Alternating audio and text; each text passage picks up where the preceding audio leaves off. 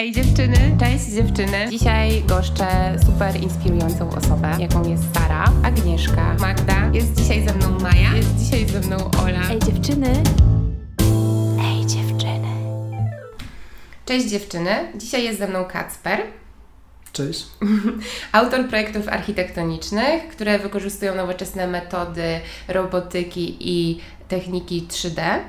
I dzisiaj zaczniemy e, sobie od takiego początku, bo chciałabym, żeby Kacper w ogóle opowiedział, zanim przejdziemy do meritum, bo mm, może tak już pokrótce zdradzę, że jest taki aspekt, którym zajmuje się Kacper, bardzo taką nowoczesną metodą i chce zbadać, jak postrzegamy piękno. I zanim przejdziemy do tego projektu, to chciałabym, żeby Kacper najpierw opowiedział o tym, jak to się zaczęło i skąd Twoje zainteresowanie architekturą. Pewnie. E, zadanie, kiedy, nie zadanie, ale z, kiedy zaczęła się tak naprawdę pasja architekturą, to gdzieś wyniknęło chyba w przedszkolu, tak mi się wydaje wtedy, jak nie wiem, dziecko po prostu lubi, lubi samochody, to mówi musi, że jest rajdowcem, zostanie Mhm. rajdowcem. Kiedy lubi wozy strażackie, tak, to zostanie strażakiem oczywiście. Ja lubiłem zawsze budować z klocków Lego. I mi mówiono po prostu, że w takim razie zostanę architektem. I gdzieś ta myśl była cały czas ze mną przez podstawówkę, gimnazjum, liceum, gdzieś się pojawiało oczywiście jakieś e, modelowanie, czy też 3D, czy też e, zwykłe składanie modeli, więc cały czas ta przestrzeń, manipulacja przestrzenią była, była ze mną. I tak naprawdę się nawet nie zastanawiałem nigdy nad innymi studiami i e, dwa lata przygotowań w liceum. Mhm. Byłem co ciekawe w klasie humanistycznej, e, nie, nie związanej z matematyką. I stąd chyba zainteresowanie architekturą. Do tej pory nie wyobrażam sobie żadnego innego, żadnej innej dziedziny, bo oczywiście wykraczam poza tą Mhm. dziedzinę gdzieś swoimi, swoją działalnością i zainteresowaniami, ale cały czas to są budynki i przestrzeń. Ale czy też przygotowywałeś się pod kątem takim manualnym? Chodziłam Mhm. przez pewien czas do plastyka i bardzo duża część osób e, poszła na architekturę właśnie po, po liceum plastycznym. E, Czy miałeś w ogóle takie przygotowanie? Tak, tak, tak. Przez dwa lata, bo oczywiście liczy się matematyka, jeżeli Mhm. chce się dostać na, na studia.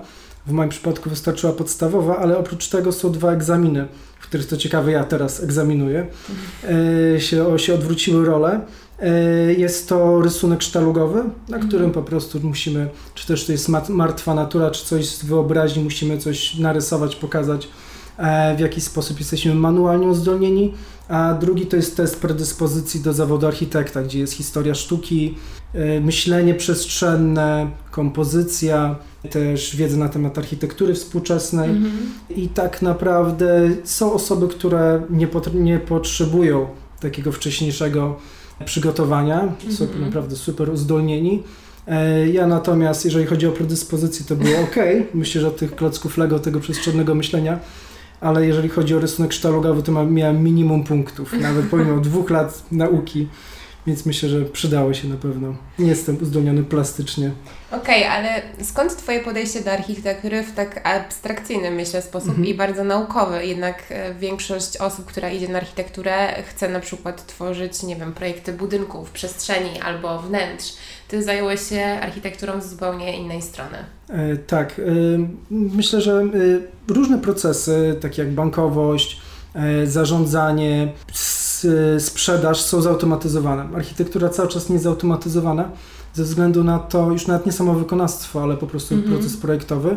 Nie jest zautomatyzowana, ponieważ każdy budynek m, tak naprawdę jest inny, ma inne potrzeby, Mhm. inne cechy, ciężko jest to zautomatyzować. I tak naprawdę jest bardzo dużo takiej ręcznej, komputerowej, ale takiej odtwórczej pracy. I gdzieś bardzo szybko na drugim roku studiów, być może już na pierwszym, zacząłem szukać jakichś metod e, programistycznych, takich Mhm. algorytmicznych, jak przyspieszyć tą pracę, żebyśmy mieli więcej czasu, e, komputer za nas wykonywał jakieś czynności. I już na drugim roku zająłem się, to się tak ta dziedzina nazywa, projektowanie parametryczne. Mhm. To znaczy, że to, to tak jak projektując, przechodzimy pewien proces, Mhm. tak? Podejmujemy najpierw jakieś większe decyzje, później przechodzimy w, w detale. E, próbujemy ten proces zautomatyzować po prostu pisząc kod.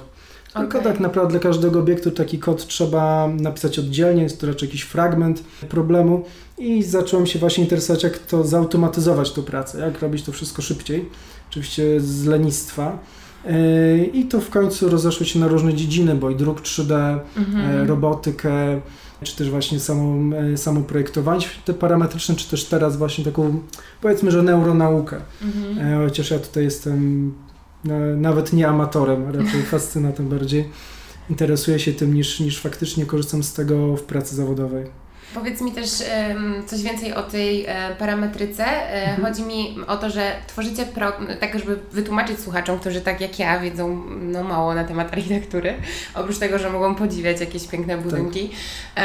czyli jakby Ty działasz w taki sposób, e, ta dziedzina działa w taki sposób, żebyśmy, żeby architekt mógł usiąść i na przykład, nie wiem, e, dać jakieś warunki, jakie ma spełniać dany budynek i wtedy automatycznie mu się tworzy ten projekt? E, tak, jest to dobra odpowiedź, taka pierwsza.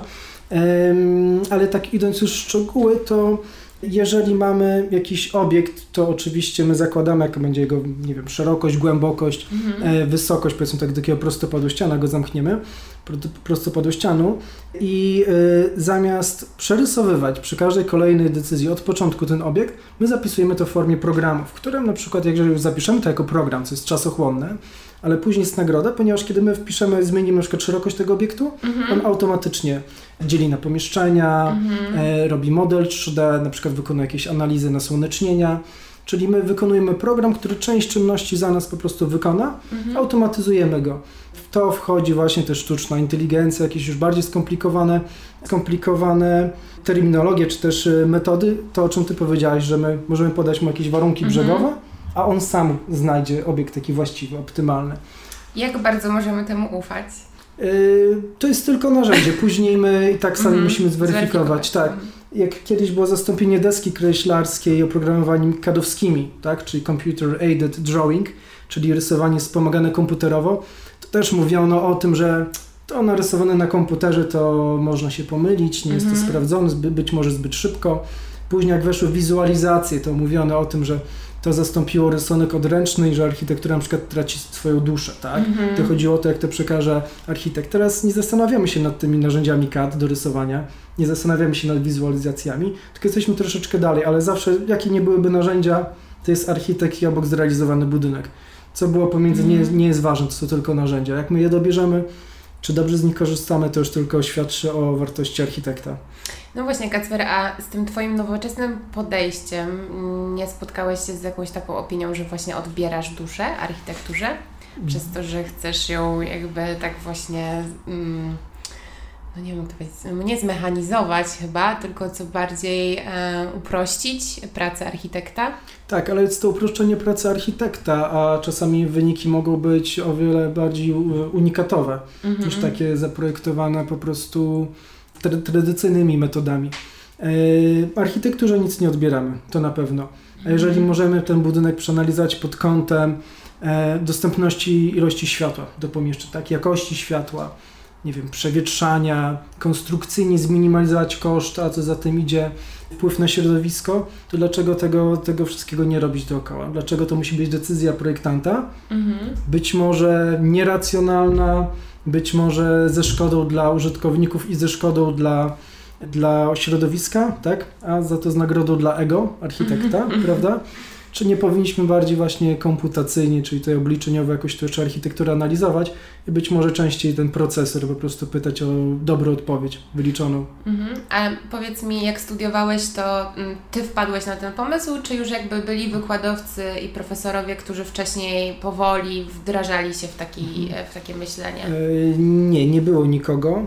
Pamiętam kiedyś na wykładzie kolega na drugim roku przyszedł do mnie i powiedział, że jest program, który sam tworzy takie krzywoliniowe fasady, powiedzmy znane z obiektów właśnie Franka Gerego, Zachy Hadid, czyli takie obiekty, które e, nie mają ścian prostopadłych, tylko mm -hmm. są mhm. takimi blobami powiedzmy, są bardzo opływowe. Powiedział, że jest program, którym e, można takie rzeczy zrobić i można go ściągnąć. E, I pamiętam, to był koniec informacji, po mhm. wykładzie wróciłem do domu, zacząłem szukać i faktycznie okazało się, że jest. Zacząłem po prostu uczyć się tego oprogramowania. Mm -hmm Później do tego doszło już nauka algorytmów e, i tego wszystkiego dookoła i tak naprawdę byłem jedną z pierwszych osób, e, które się tym zajmowały i e, na uczelni później założyłem koło naukowe i to był na drugim roku i to był pierwszy taki impuls, żeby zacząć naukę tego, rozpocząć uczenie tego na, na Wydziale Architektury. I pamiętam wtedy też nauczyłem się sporo z takiej dydaktyki. Gdzieś zaczęliśmy robić warsztaty i to był taki pierwszy, powiedzmy, pierwszy ślady tego na, na Wydziale Architektury, takiej architektury parametrycznej. Czyli można powiedzieć, że sam sobie wymyśliłeś dziedzinę architektury? E, sam ją sobie przywłaszczyłem jako pierwszy i po prostu gdzieś takim byłem powiedzmy, że pionierem na naszym podwórku, ponieważ za granicą to było już od dawna dostępne. A, tak, mhm. tak, tak. Za grani- Oczywiście to się rozwijało, Mhm. wszystko się rozwija powiedzmy mniej więcej w tym samym tempie, y, ale niektórzy zaczynają troszeczkę wcześniej. E, więc już za granicą biura o wiele wcześniej z tego korzystały, o wiele wcześniej tego uczyły. Ja teraz tego uczę na Wydziale Architektury e, Politechniki Gdańskiej, za granicą już tego uczono kilka lat wcześniej. Tak, mimo wszystko zawsze jesteśmy nie ze względów, ze względów technologicznych, tylko myślę, że takich e, mentalnych do tyłu. Mhm. Musimy zobaczyć najpierw, że to gdzieś wyszło, Mhm. a dopiero później my. Działać. Tak. A jak się czujesz jako młody wykładowca?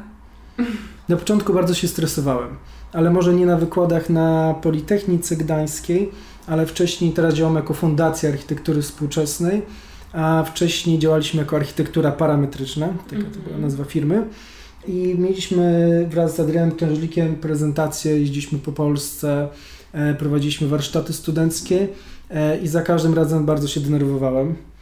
E, teraz też za każdym razem bardzo się denerwuję, przed każdym wykładem, nawet przed, przed zwykłymi zajęciami. Nauczyłem się to chować po prostu, Mhm. ja się denerwuję dalej. Jest to zawsze, jak chce się wypaść dobrze, e, to może na- inaczej. Może niektórzy mają ku temu dar po prostu, tak? Niektórzy potrafią nic nie wiedzieć, wyjść i być najlepszym, najlepszym oratorem. E, Ja uczę się tego cały czas opanowania. A czy Jest jesteś to- takim wykładowcą, jakiego chciałbyś mieć na uczelni? Czy czasami bywasz e, takim wykładowcą, jakiego na przykład nie lubiłeś? E, Nie, raczej. e, Hmm, czy jakiegoś nie lubiłem. Myślę, że jestem jakąś sumą tych wszystkich wykładowców, który, których Mhm. poznałem. Nigdy nie miałem jakiegoś wykładowcy, który uważałem za, za, za jakiś taki mój wzór, ale tak samo nigdy nie było z architektami, czy nie znam, nie, nie, nie znam zespołu muzycznego, ani nie wiem, architekta, który jest po prostu dla mnie wzorem Mhm. tylko to zawsze jest jakaś suma przemyśleń. I myślę, że dla studentów myślę, że jestem dobrym wykładowcą. Też prowadzę głównie ćwiczenia, to wykładowca Mhm. czy więcej wykładów prowadzi, Mhm. głównie ćwiczenia i laboratoria, plus mam czasami e, wykłady takie gościnne na ich przedmiotach, ale myślę, że, że tak samo jak ja wszystkich bardzo lubię, tak samo myślę, że mnie też lubią. E, oprócz e, działalności na uczelniach też prowadzisz e, kursy i warsztaty Ym, i chciałam się zapytać, jak dużo dziewczyn uczestniczy w takich warsztatach? Wydział Architektury, czy Wydział Architektury, czy też wydziały związane z jakąś aktywnością artystyczną są w większości złożone z kobiet. Więc również jest podobny przelicznik, jeżeli chodzi o te warsztaty. Mhm. E, Nawet wydaje mi się, że jeszcze więcej dziewczyn, większe, większą, e, większą część stanowią dziewczyny na warsztatach niż na zajęciach. Na wydziałach myślę, że są e, ambitniejsze i ciekawsze. Właśnie na to, jest pewno. ciekawe, bo architektura jest częścią Politechniki Gdańskiej, a w, w Trójmieście istnieje taki mit, że na Politechnice raczej jest bardzo mało dziewczyn. Od samego początku jest więcej kobiet u nas na kursach czy też Mhm. warsztatach. Jest o wiele więcej kobiet tym zainteresowanych. Jednak widać, że później e, również mamy kontakt z uczestnikami, już Mhm. prowadzimy te wydarzenia od, od 6 lat i dużo częściej to mężczyźni po prostu dalej ciągną te tematy, Mhm. z, rozwijają, rozwijają swoje zainteresowanie. E, Myślę, że to też ma związek z tym, że, że nie jest to takie możliwe bezpośrednio do przelania na, e, na pracę zawodową aktualnie. Mhm. Tak? Jest to coś dodatkowego, e, coś, co ja na przykład wierzę, że w przyszłości będzie normą, Mhm. ponieważ dzieci już teraz uczą się programowania w przedszkolu albo w Mhm. podstawówce i oni wejdą na rynek, my też powinniśmy już teraz tego wszystkiego się uczyć. Ale jednak e, myślę, że kobiety częściej gdzieś tak są bardziej na ziemi, po ziemi stąpają, po prostu twardo Mhm. i jeżeli to nie jest takie bezpośrednio potrzebne w, e, w zawodzie, to być może tak bardzo tego nie eksplorują. Mm, No dobrze, a teraz przejdźmy do, głównego punktu, czyli do tego, co mnie najbardziej interesuje, ale zanim zaczniemy o rozmowie twoj, na temat Twojego projektu, to chciałabym Cię zapytać, czym jest w ogóle dla Ciebie piękno? Piękno. Mhm. Przyzwyczajeniem pewnie. Gdzieś piękno wszyscy kształtujemy od, od urodzenia. im częściej coś widzimy, tym wydaje nam się bezpieczniejsze, normalniejsze. E, I, I, to jest piękno. Tak jak e, jeżeli zobaczymy człowieka, który nie wiem, nie ma ucha, prawda? Mhm. Jest, nie jest dla nas piękny, ponieważ ma jakiś brak na tle mhm. większości, do której jesteśmy przyzwyczajeni. Dla nas mózg tworzy taki bodziec, że coś jest nie na miejscu po prostu, że coś mhm. nie działa. E, więc piękno to jest porządek, harmonia, e, oczywiście, ale też jakieś pewne przyzwyczajenie. Tak? Dlatego sztuka ludowa ma swoje piękno, tak? Mhm. Osoby na, na, w akademiach mają swoje inne piękno, tak? Swój inny kanon e, i każdy ma swoje własne piękno. Okej. Okay. No my jeszcze żyjemy w takiej kulturze, gdzie ten kanon jest bardzo nam narzucany, piękna. Bo ty badasz piękno w architekturze, czy ogólnie? Ogólnie. Ogólnie. Ogólnie. Patrząc na, na ludzi, na, na samochody. Okej, okay, to teraz chciałabym wiedzieć, jak ty chcesz to zbadać? Jak chcę to zbadać? Nie mam pojęcia jeszcze, ale, ale idę w tym kierunku.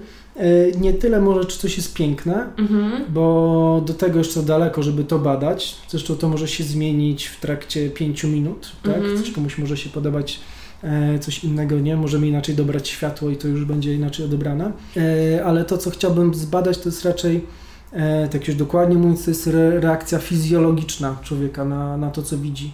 Okay. Czyli reakcja organizmu. Mhm. Jak reaguje? Czy my po tej reakcji jesteśmy w stanie powiedzieć, e, jakie emocje to w człowieku wywołuje po prostu. Może nie czy coś jest mhm. piękne, ale czy na przykład człowiek się stresuje na to patrząc, mhm. e, czy podnosi mu się poziom powiedzmy jakiejś substancji w organizmie, e, który odpowiada za zagrożenie albo stres. Mhm. Oczywiście nie jest zagrożony, nie, nie zestresowany, ale już widać tą różnicę. E, I też sprawdzać w jaki sposób tak naprawdę otoczenie, środowisko zabudowane wpływa na, na zdrowie człowieka. Komfort psychiczny mhm. komfort w ogóle życia. No i jak to wygląda? Czy, no, czy, możesz zdradzić trochę kulisy jakby tego projektu?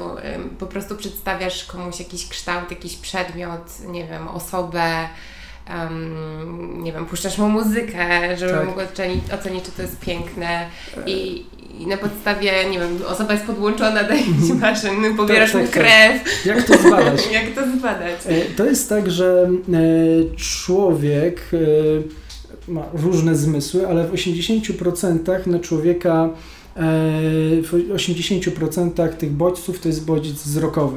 Tak? Mhm. Jeżeli mamy bodźce dźwiękowe i wzrokowe, to wzrokowy, będzie, wzrokowy zawsze będzie tym dominującym. Tak? Więc dlatego jest po pierwsze potrzeba badania naszego otoczenia wizualnego e, i e, można to zbadać na wiele sposobów, ponieważ można zarówno testować opinie osób po prostu, jak, jak one to odbierają, jak się czują, ale też można bezpośrednio stosować czujniki na, na skórze, mhm. tak, takie jak galwaniczne, które na przykład na skórze gdzieś powiedzmy w okolicach palca e, sczytują napięcie powierzchniowe. E, można też badać e, poziom melatoniny na przykład w człowieku, mhm. a można też badać to, czym ja się zajmuję, e, to jest e, ruch gałki ocznej okay. plus, e, plus fale mózgowe. I co Ci mówi ten ruch gałki ocznej? Ruch gałki ocznej, co mi mówi? Ostatnio zrobiłem badanie, które miało sprawdzić, e, miało udowodnić, że kolor we wnętrzu ma wpływ na zachowanie, na ruch gałki ocznej. To znaczy mhm. porównałem zdjęcia wnętrza, które jest kolorowe, mhm. tak, w, w barwach podstawowych, bardzo takie agresywne E, i do tego spokojną przestrzeń tego samego pomieszczenia sali wystawowej w, w Łodzi, e, ale jednak całego białego, gdzie jest ten mhm. spokój. Mhm. Długo walczyłem z tym badaniem, ponieważ wychodziło mi cały czas, że kolor nie ma zupełnie wpływu na to, więc hmm. można dużo się nauczyć. To jest ciekawe, bo myślałam, że właśnie to jesteśmy przyzwyczajeni ostatnio do takiej trochę mm, skandynawskiej stylistyki tak. i wydaje nam się, że to jest takie spokojne i daje nam poczucie jakiegoś takiego wewnętrznego tylko tam na, na ruch gałki ocznej to nie miało wpływu, wpływu więc, no. więc na sam to, to się nazywało fiksacja i sakady. Mhm. E, fiksacja. Jak długo patrzymy na pewien punkt? Mhm. Powiedzmy to jest około 1,1 sekundy do powiedzmy półtorej. E, I, e, i, fik, I sakady, czyli skoki. Czy dużo z tym wzrokiem mhm. skaczemy pomiędzy obiektami, czy mało? I się okazało tak naprawdę, że my widzimy te, te kolory, one być może działają na nas, ale nie, nie bezpośrednio na gałki ocznej, tak? Więc wtedy trzeba inne narzędzia. Okay. Tak, w skale, który jest tak dużo bodźców, mm. funkcja, jakiś cel e, tej przestrzeni na nas wpływa, kolory, natężenie światła, e, dźwięki, czy osoby, które tam też przebywają, tak? Czy to, co robiliśmy chwilę wcześniej, zanim weszliśmy do tego pomieszczenia, że tak naprawdę wcale się zastanawiam, czy to w ogóle kiedykolwiek będzie takie do zbadania. Możliwe, w 100%. Musielibyśmy chyba mieć cały, ciągły taki pomiar ludzkiej aktywności, a być może do tego dojdziemy Mhm. i wtedy będziemy mogli jakieś wnioski, wnioski wysuć. Razie to są takie małe próbki, e, żeby sprawdzić, co jest możliwe, jakie są kierunki, ale jeszcze, żeby to zapisać, to jest za daleko wszystko. Ale mm, czy Twoje badanie ma na celu jakby dowiedzenie się, w jakiej e, przestrzeni i środowisku chcemy po prostu żyć i w którym jest nam najlepiej? Tak, tak. E, Przede wszystkim my, czyli architekci, patrzymy bardzo mało na komfort użytkownika. E, Czy też badamy budynek po tym, jak on już zostanie oddany, prawda? Mhm. do użytkowania. E, A co ciekawe jest, jak później człowiek się w tym, tej przestrzeni czuje. Powinniśmy mieć jakąś odpowiedź e, od użytkowników, czy też badania, żebyśmy po prostu wiedzieli, czy my faktycznie e, zrealizowaliśmy to, co sobie założyliśmy, a jeżeli to są użytkownicy, to niestety jest ciężkie zbadanie tego, tak? Jeżeli to jest Mhm. samolot, to mamy jego osiągi, prawda? Jakieś, e, jakieś testy. Jednak jeżeli to są użytkownicy, jest to bardzo takie rozmyte, więc to Mhm. wszystko tylko bazuje na, e, na takich ogólnych, e, powiedzmy, przypuszczeniach. To wiele tłumaczy w ogóle. Nigdy nie sądziłam, że architekci nie patrzą trochę na komfort e, użytkowników. Już teraz, e, oczywiście, to jest cały czas brane pod uwagę, to, Mhm. ale to jest tak dużo aspektów różnych. Architektów Mhm. jest kilku, którzy pracują często przy projekcie.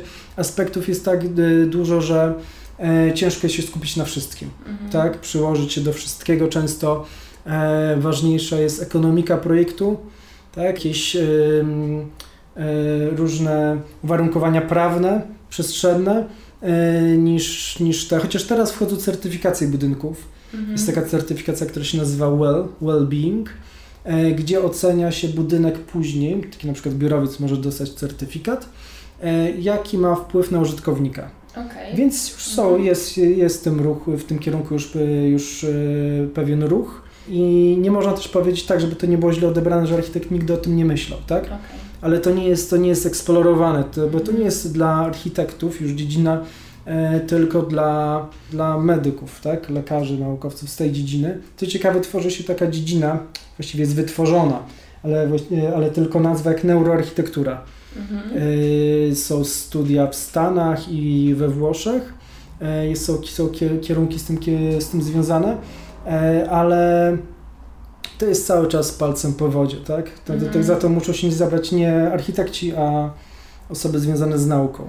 No a czy ten Twój projekt y, poszukiwania jakby algorytmu, ja to tak nazywam, Mhm. piękna, em, nie jest jakby, nie zahacza właśnie o taką neuroarchitekturę? Zahaczę i mam pełną świadomość, że ja sam tego nie zrobię, tylko są potrzebni specjaliści z innych dziedzin, tak? Mhm. Architekt jest specjalistą w takiej bardzo szerokiej dziedzinie, co wiąże się z tym, że w końcu nie jest aż tak Mhm. bardzo specjalistą w żadnej, e, ponieważ my musimy łączyć wiele wątków e, równolegle i w każdej z nich się wykazywać, tak, i obracać, a to jest jednak potrzebne są specjaliści ich zainteresowanie po prostu Ale tą dziedziną. powiedz mi, skąd w ogóle pomysł? E, naj, najpierw, zain... Skąd? No skąd pomysł, Skąd to? Mój pomysł stąd, że prowadziliśmy kiedyś y, projekt z Pawłem Świderskim z Akademii Sztuk Pięknych, z Wydziału Wzornictwa, w którym y, staraliśmy się zapisać jego reakcję na dźwięk, Mhm. y, jego reakcję fizyczną, to znaczy jego ruch pędzlem.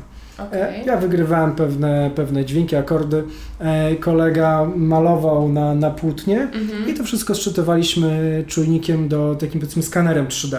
Mhm. E, I mieliśmy taki zestaw danych, po czym stwierdziliśmy, że można z tego e, zrobić algorytm, który będzie wiedział, jak kolega Paweł malował na podstawie dźwięku, czyli jaka jest bezpośrednia reakcja na dźwięk jego Wow. pędzla. Mhm. E, I, I to był chyba taki pierwszy, pierwszy bodziec z tą stronę, ponieważ zrobiliśmy taki algorytm, później namalowaliśmy to robotem, żeby było Mhm. jeszcze pojechaliśmy na konferencję do Wrocławia, gdzie to zaprezentowaliśmy.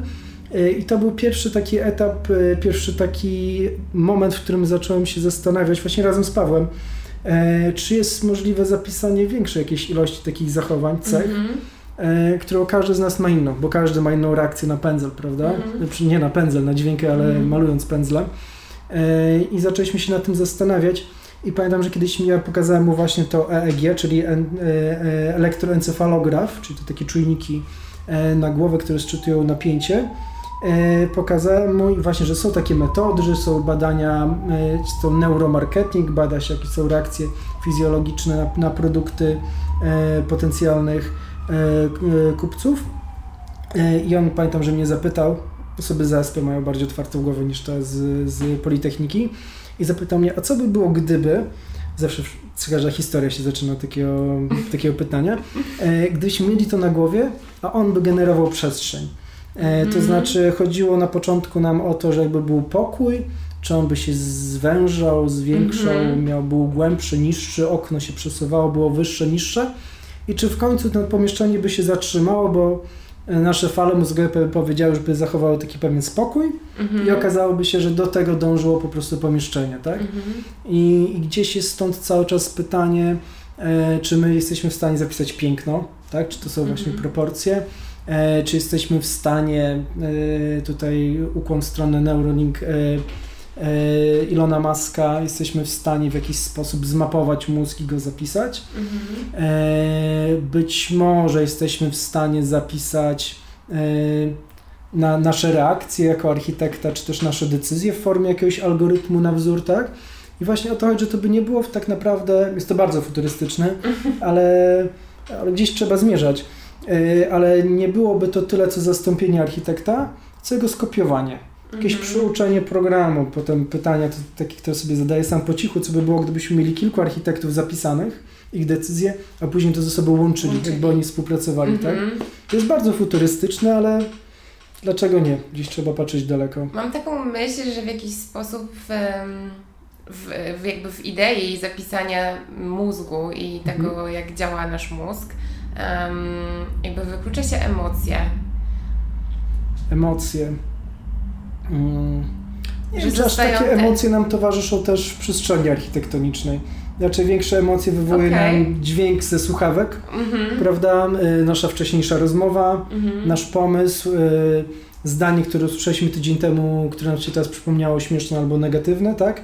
Myślę, że to bardziej działa nasze emocje, bo emocje też są takie chwilowe tak? Znaczy mhm. nie, nie trwają długo, a jeżeli byśmy chcieli na przykład sprawdzić, jak komuś się pracuje w budynku, jego komfort, to badamy to na przykład przez pół roku, tak? No a jeżeli chodzi o mhm. emocje, to myślę, że jak ktoś ma stresującą pracę, to nie ze względu na budynek. okay. Ze względu na jakąś sytuację. Bo ja też może tak trochę stereotypowo e, łączę piękno też właśnie z takim poczuciem estetyki, wrażliwością i emocjami. Um, I co jeśli na przykład byście badali to piękno na osobie, która jest nadwrażliwa? Nie mam pojęcia, nie wiem, naprawdę. Bo to to jest y, jeżeli byśmy badali piękno, myślę, że teraz jesteśmy w stanie zbadać e, reakcję, tak? Mhm. Jeszcze nie, nie piękno. Myślę, że mhm. piękno jest tak bardzo, e, to może poetycko powiem, ale ulotne, e, ale nie chodzi o to, że coś mhm. pięknego się szybko niszczy, tylko to, że e, coś, co jest, e, to cały czas ewoluuje. Mhm. Tak, to może to ten, ten, ten sam obiekt, jeżeli zobaczymy 30 identycznych obiektów, na początku nas jeden fascynował, zobaczymy 30 podobnych, już się okazuje, że tak, już on dla nas stał się jakiś taki powszechny, mhm. mało interesujący, jesteśmy gdzieś indziej naszym pięknem. Tak? Myślę, że bardziej chodzi o takie jakieś wrodzone e, reakcje na otoczenie, związane z naszym zdrowiem, z, z fizjologią, niż to samo piękno. To jest tak daleki temat, to jest temat na opowiadanie, jakieś e, powiedzmy filozoficzne rozprawy, -hmm. a mhm. wydaje mi się, że jak mówimy tu bardziej o takich naukowych rzeczach, wdrożeniowych może po prostu, gdzieś pomiędzy nauką a praktyką, e, to, to piękno jest takie trudne do zapisania, myślę. Okej, okay. jesteśmy w 2200 roku. Udało nam się zapisać e, to, jak działają nasze mózgi. Przeżyliśmy. Przeżyliśmy. E, ciebie zrobili w formie jakiegoś, jakiegoś algorytmu i możesz odpowiadać z komputera um, na różne pytania i jesteś świadkiem tego, że udało się stworzyć algorytm piękna. Jak mhm. to wpływa na nasz świat? Jaki to może mieć myślę, żebyśmy się znudzili, ponieważ piękno też wy, wy, e, z jakiegoś porównania, mhm. prawda, wynika. E, i, I często jak mamy zbyt dużo piękna dookoła siebie, tak, potrzebujemy jakichś takich mocniejszych emocji, czasami negatywnych. To jest balans w życiu cały mhm. czas, tak? E, jeżeli mamy e, mm, zbyt dobrze czasami, Mhm. tak? Nie wiem, dzieci są tak wychowywane czasami, że mają po prostu wszystko, a nagle im odbija, tak? Powiedzmy to dlatego, że potrzebują jakiegoś balansu, Mhm. że piękno wynika też z kontrastu. Mhm. Piękno samo w sobie nie, nic nie brzydota i piękno, tak? Powiedzmy coś mało atrakcyjnego i bardzo atrakcyjnego. E, nie jest nic takiego neutralne.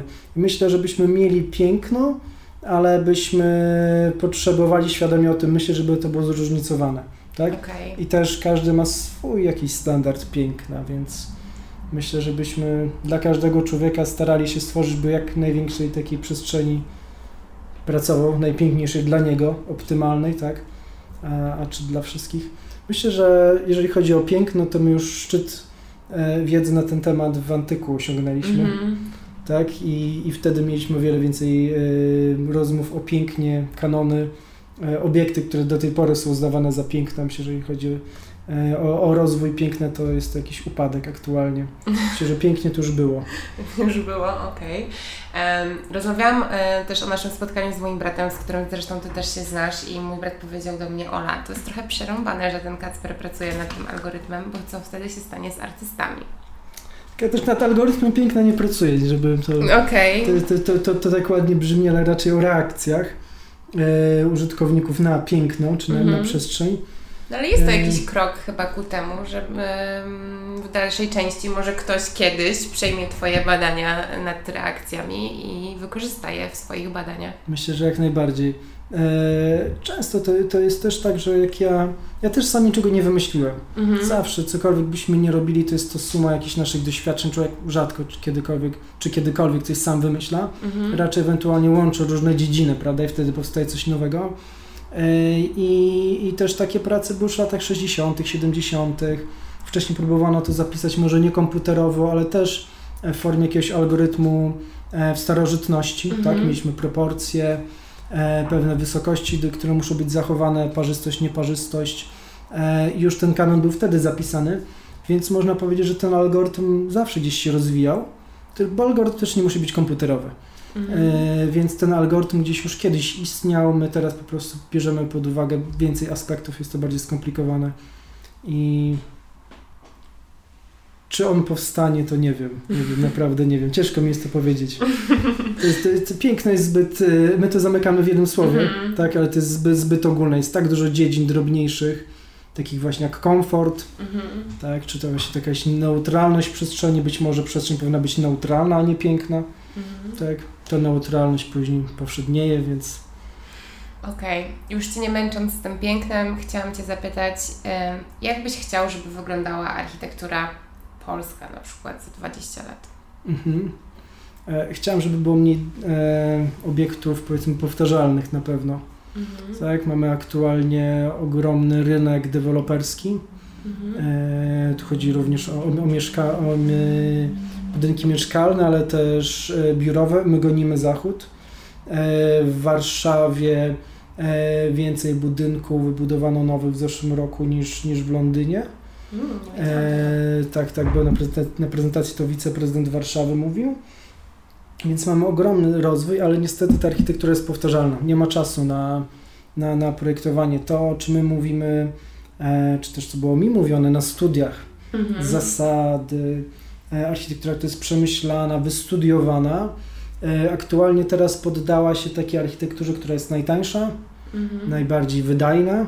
Tak, mamy jak najwięcej e, z metra kwadratowego gruntu, mamy jak najwięcej metrów kwadratowych e, przestrzeni e, nadającej się na sprzedaż. I jakbym tak myślał o przyszłości architektury w Polsce, to żebyśmy wreszcie wyszli z tych lat 90.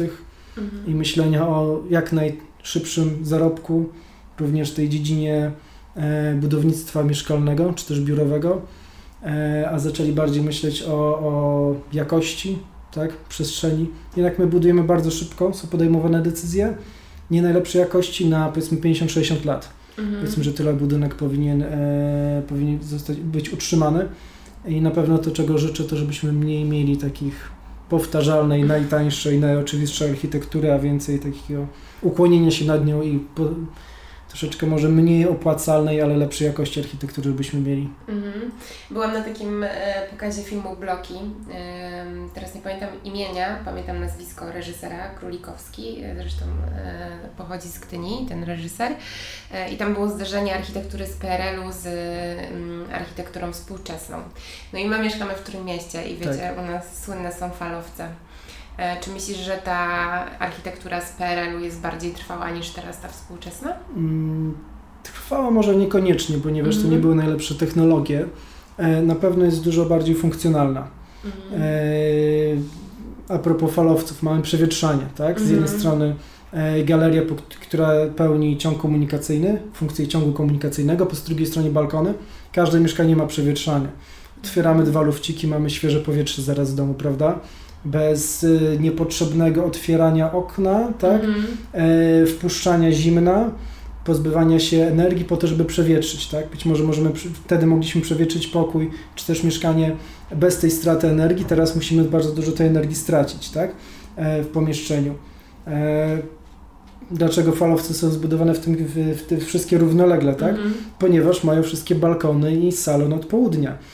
Od północy, które jest e, najmniej atrakcyjne, mamy kuchnię Mhm. tak? I ciągi komunikacyjne.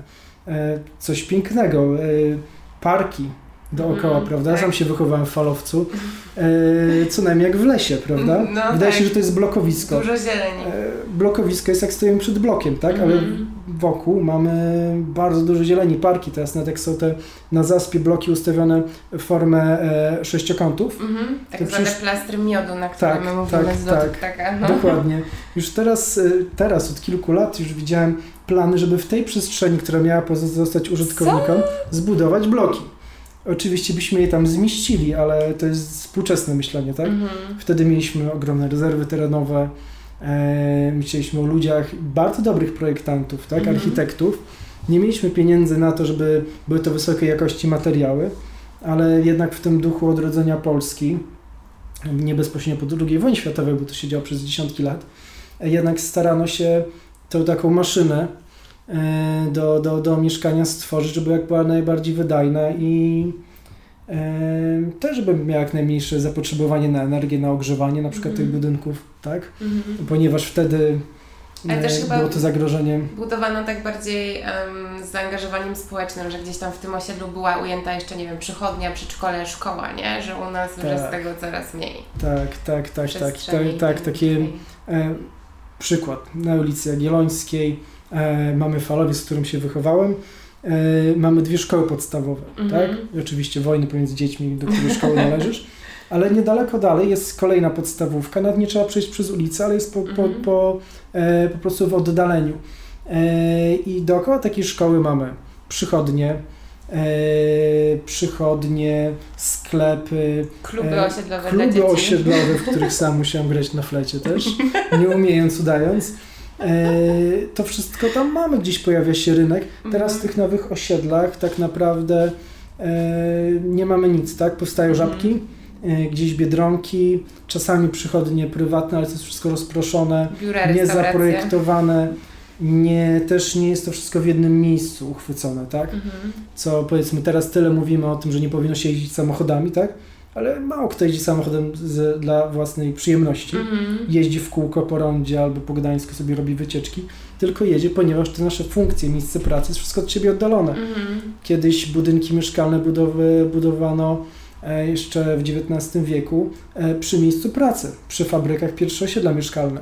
E, Teraz budujemy gdzieś miejsce mie- mieszkania Mhm. naszego, gdzie indziej mamy pracę, gdzie indziej chodzimy do sklepu, tak? Gdzie indziej jest nasza rodzina. I jest to wszystko tak naprawdę smutne, bo zatracamy coś, o czy, co wypracowaliśmy już 100 lat temu, 200, 2000 czasami. Tak? Bezsensowność, myślę, E, tych... Pieniądze po prostu, Tak. pieniądze. Bezsensowność myślę, że tych projektów też pokazała pandemia, bo ja mieszkam niedaleko właściwie takiej ulicy, która się nazywa Grunwaldzka i tam jest teraz taka no, kuźnia wszystkich e, wysokich biurowców i one stały puste. Tak, tak, tak, tak, tak, tak. Też dziedzina architektury teraz, czy budownictwa e, przeżywa może jeszcze nie kryzys, ale jest takie zawieszenie, Mhm. bo nie wiadomo, czy te biurowce będą potrzebne, czy trzeba kolejne budować też. Mhm. Bo też myślę, że dużo firm sobie y, zweryfikowało, czy ten home office, który mamy, jest y, skuteczny, czy też nie. Jest tańszy pewnie Tak, też. no tak, zdecydowanie. Mm, Może być dużo tańszy, jeżeli jest również wydajny. E, to w trakcie pandemii nieraz słyszałem, że dużo osób mówiło, że jeszcze więcej pracowało niż normalnie. Tak, to prawda. Było o wiele e, wydajniejsi. E, no, a z drugiej strony to może też trochę zabić takie życie miejskie. Myślę, że to może wpłynąć mocno na komfort psychiczny po prostu Tak. ludzi, nie? Że jednak no, nie przemieszczasz się z jednego punktu do drugiego, jesteś cały czas w tej samej przestrzeni. E, I to też często, jak się okazało, to już były takie bardzo komiczne sceny u mnie w biurze. Nie, nie, nie mieliśmy przystosowanego domu do pracy Tak. i dużo osób pracowało na desce do prania, bo nie miało biurka na przykład, Okej. albo wyjmowało szuflady z komody, żeby sobie włożyć tam nogi i położyć, więc w ogóle były no, sytuacje dosyć e, hardkorowe. No i też pokazuje to, że tak jak biurowce nie są potrzebne, tak my w domu czasami nie mamy tego miejsca, nie? Na pracę. Tak, być może to powinna być jakaś hybryda, możliwość pracy zdalnej, możliwość Mhm. pracy e, takiej tradycyjnej z biura. E, być może powinno to być po prostu takie workspace, Mhm. tak, te takie otwarte, e, gdzie my możemy zmienić przestrzeń, po prostu w nich, w nich, w nich pracować, tak. Myślę, że teraz będzie ogromny światowy eksperyment. E, znaczy wydarzy. eksperyment był, teraz może będą wnioski po prostu, tak? E, I czy jest to możliwe? Na pewno dla e, właścicieli firm Mhm. jest to bardziej opłacalne, tak? Ale oczywiście też części, to pewno każdy miał taki przypadek, części spotkań jednak nie da się poprowadzić online, czy też Mhm. uczestniczyć online, więc na pewno to nie będzie stuprocentowa zmiana, tak? Ale być może jakąś nową formę pracy, gdzie musieli po prostu obrać teraz. Ciekawe wszystko, co, co się stanie teraz, jak to będzie wyglądać. Jaki jest Twój ulubiony budynek w Polsce? Budynek w Polsce. E, pomyślałem, że takie pytanie może być. Nie wiem. Nie wiem. Nie wiem, naprawdę nie wiem. Nie, chyba mm, teraz tak o tym pomyślałem. E, Renoma we Wrocławiu. Mhm. E, centrum handlowe. Pamiętam, byłem kiedyś nim zafascynowany na studiach i chyba dalej jestem. E, bym przy tym e, pozostał. E, centrum handlowe, które było kiedyś wybudowane, już nie będę zgadywać w których latach, ale historyczne i druga część, która została dobudowana współcześnie. I wspaniale współpracują przestrzennie, jest Mhm. nawiązanie jednego do drugiego i myślę, że to jest no, na skalę taką powiedzmy europejską jest to bardzo dobry przykład. Mhm. Więc renoma we Wrocławiu. Okej. Co byś powiedział na koniec słuchaczom, którzy nas słuchają, tak od siebie, zaczynając od ej dziewczyny i chłopaki? Bo tak zawsze proszę gości. Żeby powiedzieć e, co takiego? Co Coś bym- od siebie, takiego, mm, nie wiem, inspirującego, coś, co byś chciał przekazać e, ze swojej dziedziny na przykład. ze swojej dziedziny. E, Dziewczyny i chłopaki. E, Wydaje mi się to, żeby nie zatrzymywać się, a cały czas gdzieś dalej dążyć. Bo to jednak jakieś jest, czy, czy, czy mówię oczywiście zawodowo, to jednak jest jakaś droga i chyba e, powinna być ciekawa. Tak mi się wydaje. Jak najwięcej się rozwijać, to na pewno. To jest super przekaz i bardzo zgodny z Tobą i z tym, co robisz. I cieszę się, że się zgodziłeś przyjść opowiedzieć o tak mm, ciekawej dziedzinie architektury. Ja dziękuję. Dzięki.